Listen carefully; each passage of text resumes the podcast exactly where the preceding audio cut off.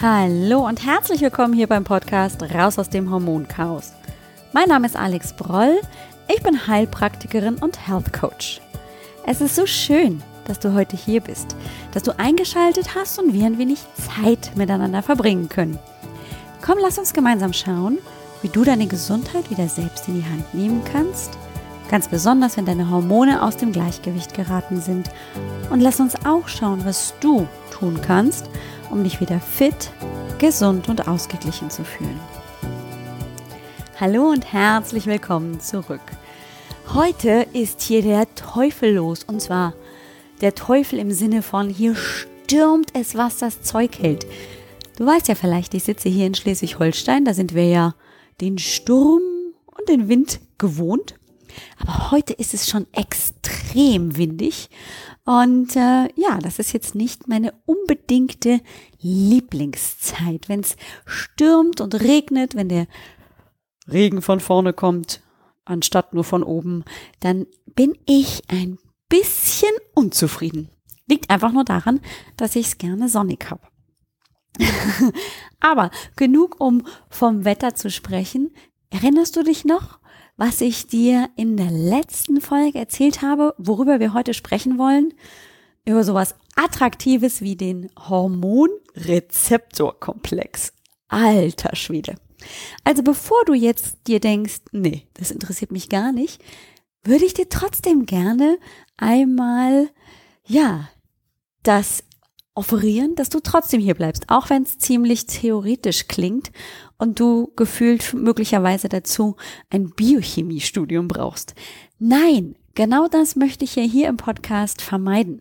Es soll genau nicht darum gehen, dass du das Gefühl hast, du wirst hier mit Fachbegriffen zugemüllt, sondern es geht darum, dass ich dir das dahinter erklären möchte. Und in der letzten Folge habe ich doch ganz deutlich, hoffentlich, also das war auf jeden Fall meine Intention, erklärt, warum es vielleicht einfach wichtig ist, dass du mit physiologischen Konzentrationen arbeitest, wenn es um die bioidentischen Hormone geht. Ja, in der letzten Folge haben wir über die bioidentischen Hormone gesprochen. Und da kam auch schon mal das Wort Hormonrezeptorkomplex vor. Heute möchte ich dir nochmal so einen kleinen Bogen spannen, wie das überhaupt in unserem Körper reguliert wird, wenn die Hormone wirken. Und da kommt der Hormonrezeptorkomplex eben auch vor. Aber bevor überhaupt ein Hormon wie ein Schlüssel in ein Schloss, nämlich an den Rezeptor dockt und dann damit aktiv wird, haben wir ja ein paar andere übergeordnete Organe. Und die habe ich dir auch schon mal genannt. Und zwar in der, ich glaube, zweiten, spätestens in der dritten Folge, also nach der Pilotfolge, die zweite oder die dritte Folge, habe ich dir vom Hypothalamus und von der Hypophyse berichtet. Ich habe den Hypothalamus als den, ja, im Prinzip den Chef, den absoluten CEO in deinem Hormonunternehmen vorgestellt und ich habe dir den Abteilungsleiter vorgestellt, die Hypophyse. Die beiden sind ganz wichtig, denn die beiden bestimmen im Prinzip, wie viel Hormon dann tatsächlich aktiv ist. Das funktioniert über sogenannte Feedback-Schleifen. Und das ist im Prinzip nichts anderes als in einem Unternehmen, das dann aufgrund des Outcomes beschließt, wir brauchen mehr oder weniger Mitarbeiter. Und genauso läuft das eben beim Hypothalamus. Der Hypothalamus ist also der CEO. Der CEO schickt bestimmte Hormone an die Hypophyse, an den Abteilungsleiter. Und der Abteilungsleiter bekommt, indem er diese Hormone erhält, praktisch die Aufgabe, wiederum über Hormone an die Mitarbeiter in den einzelnen Organen, also zum Beispiel in der Schilddrüse, in den Eierstöcken oder in den Hoden oder zum Beispiel in der Nebennierenrinde, bestimmte Hormone zu produzieren.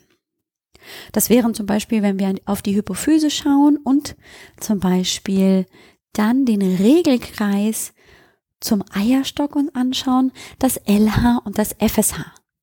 Das ist uns schon mal begegnet. Das sind nämlich das luteinisierende Hormon und das follikelstimulierende Hormon.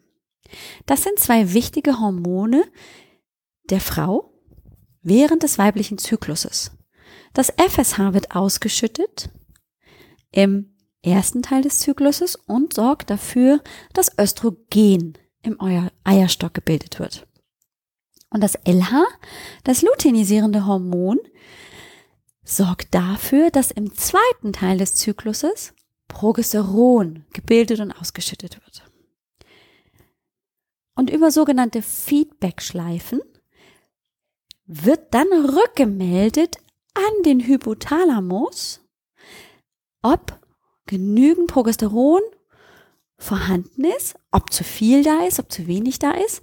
Und anhand dieser Rückmeldung wird praktisch der CEO und der Abteilungsleiter dann daraufhin entscheiden, braucht es noch mehr LH und FSH oder nicht. Das heißt, der CEO sagt an die Hypophyse, hey, Hypophyse, schütte luteinisierendes Hormon aus. Daraufhin schüttet die Hypophyse luteinisierendes Hormon aus. Das gelangt in den Eierstock und das wiederum bedeutet dann für den Eierstock die Produktion von Progesteron anzukurbeln. So, jetzt hat der Körper so bestimmte Maßregeln, also bestimmte Werte, in denen er sich einreguliert. Zu bestimmten Zeitpunkten. Das ist nämlich ganz wichtig. Denn im zweiten Teil des Zykluses der Frau zum Beispiel braucht der Körper einen anderen Progesteronwert als im ersten Teil des Zykluses. Das heißt, der Progesteronthermostat verändert sich im Verlauf des weiblichen Zykluses und der Körper reguliert das praktisch und meldet dann den Ist-Zustand an die Hypophyse. Wenn der Ist-Zustand praktisch in diesem Regelkreis, in diesem Thermostat den Idealwert erreicht hat, ist das praktisch das Signal an die Hypophyse bzw. den Thalamus, Hypothalamus zu melden, wir brauchen nicht mehr Progesteron. Also, lieber Hypothalamus, sagt der Hypophyse, sie soll weniger LH, also luteinisierendes Hormon, ausschütten. Habe ich zu wenig Progesteron, dann gibt es eine positive Feedbackschleife. Dann ist nämlich die Meldung an den Hypothalamus und dann über die Hypophyse wieder, hallo, wir brauchen noch mehr LH, damit wir noch mehr Progesteron bekommen. Und so reguliert sich unser hormonelles System praktisch selbstständig. Habe ich einen bestimmten Sollwert erreicht, ist das die Meldung an die übergeordnete Zone, an den Hypothalamus und an die Hypophyse. Hallo, wir brauchen weniger von den Hormonen, die du ausschüttest, liebe Hypophyse. Und das ist ganz wichtig für uns. Warum? Weil es eben bestimmte Erkrankungen auch gibt, die nicht primär dafür sorgen, dass der Progesteronspiegel in den Eierstock niedrig, in den Eierstöcken niedrig ist, weil die Eierstöcke nicht so gut funktionieren, sondern weil wir tatsächlich ein Problem in der Hypophyse oder im Hypothalamus haben. Und deswegen ist es zum Beispiel auch ganz, ganz wichtig, gerade wenn es um zum Beispiel vorzeitige Wechseljahre geht, diese Hormone zu kontrollieren. Und du erinnerst dich vielleicht, ich habe beim letzten Mal erzählt, dass das FSH und das LH zum Beispiel nur über das Blut kontrollierbar sind. Und hier macht es dann eben Sinn, eine Blutuntersuchung der Hormone zu initiieren, damit ich dann dementsprechend den Wert meines luteinisierendes Hormon, meines luteinisierenden Hormones und des follikelstimulierenden Hormones bestimmen kann. Also nicht immer ist die Ursache tatsächlich im Eierstock, in der Nebenniere, in der Schilddrüse zu finden, sondern manchmal liegt es tatsächlich an der übergeordneten Stelle, an der Hypophyse oder dem Hypothalamus. So. Jetzt haben wir aber noch eine Sache. Und zwar wirkt das Hormon nicht einfach nur, indem es schön fröhlich und frei durch unseren Blutkreislauf schwimmt und dort im Blut wirkte. Nein. Hormone sind Botenstoffe. Das heißt, sie transportieren im Prinzip eine Nachricht. Eine Nachricht, die jede Zelle für sich lesen kann und mit dieser Nachricht weiß die Zelle, was sie daraufhin tun soll. So kann man sich das im Prinzip vorstellen. Im Blut, sind unsere Blutkörperchen, da können die Hormone wirken. Aber wir haben natürlich auch in unseren Organen ganz viele Zellen. Unser gesamter Körper ist aufgebaut von einzelnen Zellen. Und Hormone sind in dem Fall, in unserem Fall, wenn wir jetzt auf die auf das Cortisol, das Progesteron, das Östrogen, das Testosteron gucken, sind das sogenannte Steroidhormone. Das sind lipophile Hormone, die auf eine bestimmte Art und Weise wirken. Und zwar dringt das Hormon in die Zelle ein und braucht jetzt, so wie ich es beim letzten Mal schon so angedeutet habe, praktisch das Schloss. Denn das Hormon ist der Schlüssel. Und das Schloss ist der Rezeptor. Es ist im Prinzip so, dass es eben für jedes Hormon ein bestimmtes Schloss, also einen bestimmten Rezeptor gibt. Und erst wenn das Hormon an den Rezeptor angedockt hat, also wenn der Schlüssel im Schloss sitzt, kann praktisch die Tür geöffnet werden, kann diese Nachricht, die das Hormon trägt, übertragen werden, kann die Zelle was etwas damit anfangen.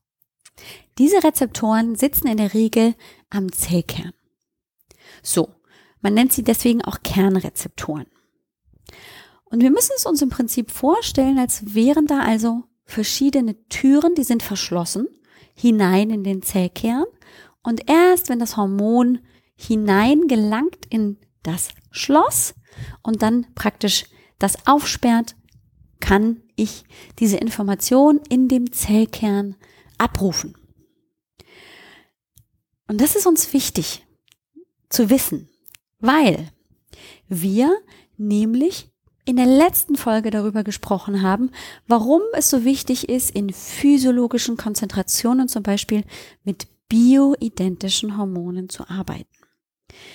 Denn der Körper hat viele, viele, viele Millionen Rezeptoren für viele verschiedene Neurotransmitter, Hormone, was auch immer.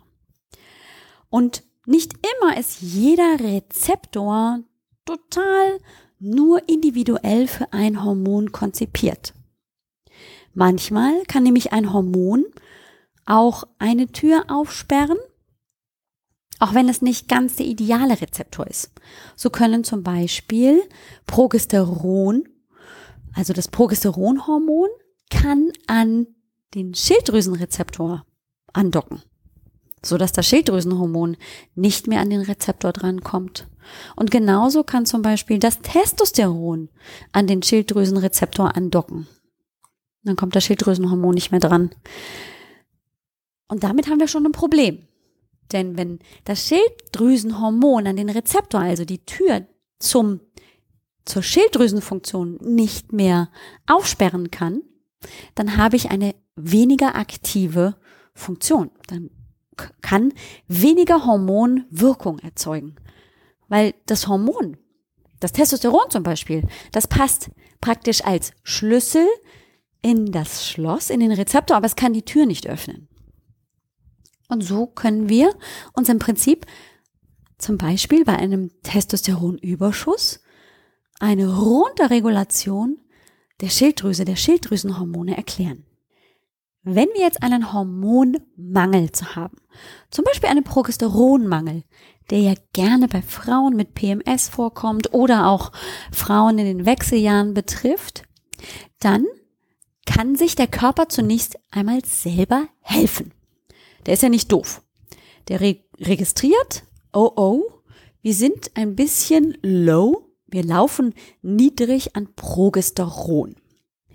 Und dann hilft er sich selber, indem praktisch der Körper dafür sorgt, dass in den Zellen mehr Rezeptoren an diesem Zellkern entstehen, so dass die wenigen Moleküle Progesteron eher an diese Rezeptoren binden. Das heißt, die Wahrscheinlichkeit wird größer, dass diese wenigen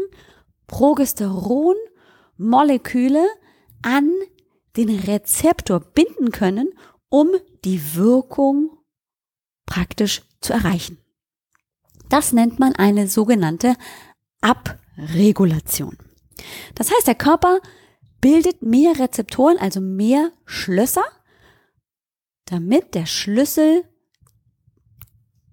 mit einer höheren Wahrscheinlichkeit praktisch in das Schloss hinein trifft und damit die Wirkung, das Aufsperren der Tür möglich wird. Und das machen wir uns in dem Fall zunutze, wenn wir in einem Mangel sind, dass wir eben nur in einem, in einem ganz geringen Maße die Konzentration von Hormonen erhöhen, so dass der Körper immer noch mit mehr Rezeptoren am Zellkern arbeitet und einfach nur statt nur einem Molekül Progesteron drei Moleküle Progesteron herumschwimmen, die dann mit einer höheren Wahrscheinlichkeit an den Rezeptor binden und damit die Funktion erreichen, nämlich dass dann das Progesteron das tun kann, was es tun soll.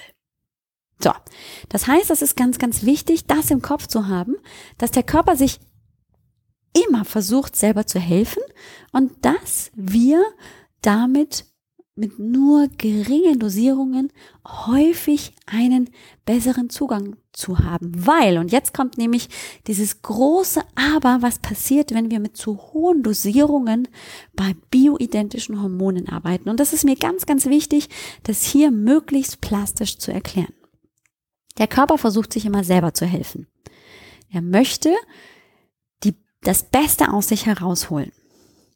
Wenn ich jetzt in meinem Körper viel Hormon habe, dann gelangt auch viel von diesen Hormonmolekülen in meine Zelle und schwimmt dann also praktisch um den Zellkern herum. Das heißt, es sind viel, viel mehr Moleküle an Hormonen vorhanden als Schlösser. Also ich habe viel mehr Schlüssel als Schlösser. So, das heißt, jeder Schlüssel kriegt ein Schloss. Bäm, bäm, bäm. Das Problem ist jetzt aber, dass der Körper auch damit überfordert ist. Wenn also fünf Millionen Progesteronmoleküle um den Zellkern herumschwimmen, aber da sind nur fünf Rezeptoren, dann ist er völlig überlastet und will praktisch einfach aus Selbstschutz sich schützen und wird auf keinen Fall mehr Rezeptoren bilden. Das heißt, es wird nicht mehr Schlösser geben, in die der Schlüssel hineinpasst, sondern es wird weniger geben. Das ist nämlich die sogenannte Downregulation. Die Zelle, der Körper möchte sich schützen vor einem Übermaß an Hormon. Und das ist praktisch auch ein Überlebensfakt für die Zelle. Und deswegen wird er einfach weniger von diesen Rezeptoren nach draußen anbieten, so dass noch weniger Schlüssel in die Schlösser hineinpassen. Und damit haben wir allerdings ein großes Problem, weil diese überschüssigen Hormonmoleküle sind jetzt praktisch zu viel. Es ist wesentlich mehr vorhanden, als der Körper wirklich verstoffwechseln kann. Und das wiederum sorgt jetzt also für einen Überschuss an Hormon. Und auch das ist dann kein Gleichgewicht, sondern ein Ungleichgewicht und das macht wiederum Symptome, macht ein Krankheitsbild, macht müde, macht äh, Hitzewallungen, kann ganz, ganz verschiedene Symptomatiken ausleben, weil ich im Prinzip von außen zu viel Hormon hinzugegeben habe und dadurch dann eben praktisch den Rezeptor so überlastet, dass der sagt, nee, hier ist mir zu viel, ich äh, reguliere mich runter, gibt nicht so viele Rezeptoren, damit einfach gar nicht so viel Aktivität in mir stattfindet. Und das ist ganz, ganz spannend, finde ich, ähm, das sich einmal klar zu machen, warum es zum Beispiel ganz, ganz wichtig ist, eben bei der Dosierung sich Gedanken zu machen. Und es gibt natürlich auch andere Meinungen. Und an dieser Stelle möchte ich einfach sagen, dass das meine persönliche Meinung ist, weil ich mich ähm, in diesem Bereich fortgebildet habe, weil ich mich mit der Meinung zum Beispiel der Marktapotheke Greif ähm, von Marie und Michael Greif sehr identifiziere, weil mir auch die biochemischen ähm, ja, Mechanismen durchaus damit erklärbar werden warum ich dann einfach auch an dieser Stelle sage, es geht um die physiologische Dosierung bei bioidentischen Hormonen. Ähm, gerade wenn es um das Auftragen, also wenn das au um das Auftragen von Cremes ist. Wenn ich das über den Mund, also oral auf oder einnehme, dann geht viel von dieser hormonellen Wirkung verloren, weil die Leber ganz viel von diesem hochdosierten Hormon praktisch schon unbrauchbar macht. Also nur noch ungefähr 30 Prozent eines oral eingenommen, eingenommenen Hormons ist dann tatsächlich noch wirkungsfähig. Wenn ich aber über eine transdermale Creme, also das Auftragen einer Hautcreme arbeite, in der ähm, Hormone sind, dann ist einfach der Wirkungsgrad viel höher und dann kann ich dort mit diesen Cremes mit sehr viel geringerer Dosierung viel erreichen. Vielleicht ist dir in deiner Recherche schon mal die Rimkus-Methode über den Weg gelaufen. Der Dr. Rimkus ist ähm, auch bekannt, hat ähm, auch Bücher geschrieben und der steht tatsächlich für eine sehr hochdosierte ähm, ja, Hormontherapie für die Anwendung von hochdosierten bioidentischen Hormonen. Ich kann dir diese Methode tatsächlich an dieser Stelle nicht empfehlen, einfach aus dem Grund, dass ich ähm, durchaus auch in, bei mir in meinen Coachings und in der Praxis immer wieder damit konfrontiert bin, dass äh, Frauen mit sehr hochdosierten Hormonen bereits behandelt wurden und dann dementsprechend aus einem ehemaligen Mangel in einen absoluten Überschuss gelangen und dann dementsprechend nur ganz, ganz kurzzeitig eine Verbesserung empfinden und dann sofort aber wieder in die Verschlechterung gehen, weil auch ein zu viel an Hormonen keine Verbesserung bedeutet. Wenn ich zu viel eines bestimmten Hormones in meinem Blut habe, habe ich nichts gewonnen. Ich brauche ein Gleichgewicht. Ich brauche das physiologische Gleichgewicht. Und erinnere dich bitte nochmal, beim letzten Mal habe ich diesen Vergleich schon gebracht dass du dir vorstellst, du hast ähm, den Unterschied zwischen ein und zwei Millimetern. Der ist nicht groß, ja. Ein und zwei Millimeter sind wirklich ganz, ganz klein und das würde praktisch den Mengen an Hormon entsprechen, die du zuführst. Du hast erst ein Millimeter und gibst dann noch einen Millimeter hinzu und dann bist du völlig ausreichend versorgt. Und mit der riesigen Menge an hochdosiertem bioidentischen Hormon ähm, in üblichen, ja, käuflich erwerbbaren äh, Cremes würdest du 1000 Kilometer oben drauf hauen. Das ist ein bisschen too much.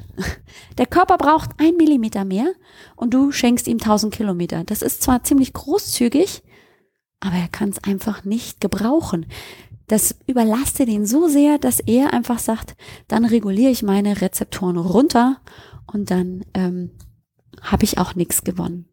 Ich möchte dem Körper helfen, sich selber zu regulieren. Das ist mein Ansatz auch im Hormoncoaching und den möchte ich dir an dieser Stelle gerne mitgeben. Also, der Hormonrezeptorkomplex ist im Prinzip nichts anderes als mein Versuch, dir zu erklären, warum es so wichtig ist, sich wirklich Gedanken zu machen über die Dosierung. Dass man nicht einfach hergehen kann und sagen kann, okay, ich habe einen Progesteronmangel, also haue ich viel Progesteron einfach mir in meinen Körper und dann kann ich den schnell ausgleichen.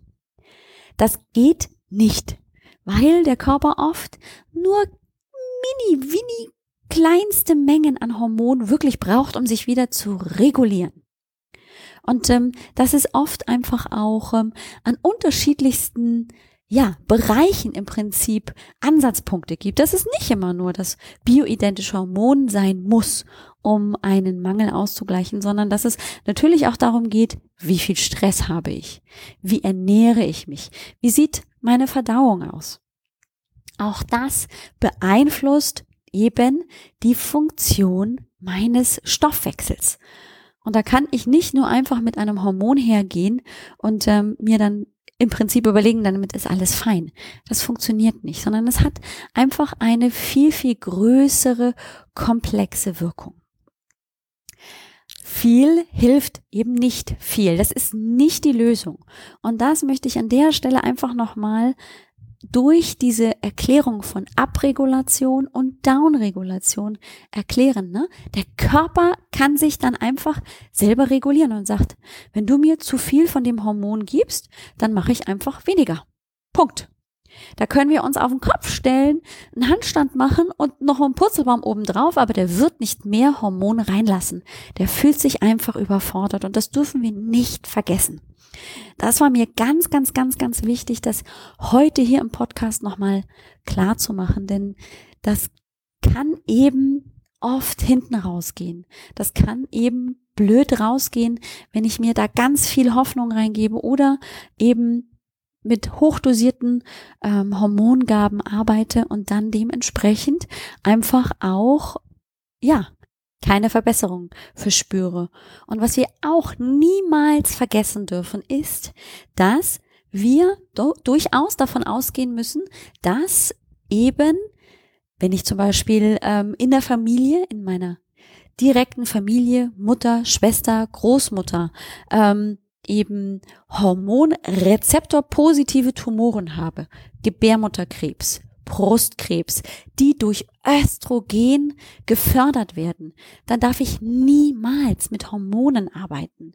Denn die Gabe von Hormonen kann die Ausbreitung, das Wachstum von diesen Tumoren ja fördern. Und deshalb ist es so wichtig, wirklich da sehr achtsam mit umzugehen. Das ist mir ganz, ganz, ganz wichtig, das heute an der Stelle nochmal wirklich mitzugeben. Bioidentische Hormone sind oft ein Segen. Man kann sie in wirklich ganz, ganz physiologischen, wirklich sanften Dosierungen einsetzen, wenn es sinnvoll ist, wenn es keine Kontraindikationen gibt. Ähm, und es gibt einfach dort Schwierigkeiten, wenn ich zu hoch dosiert rangehe.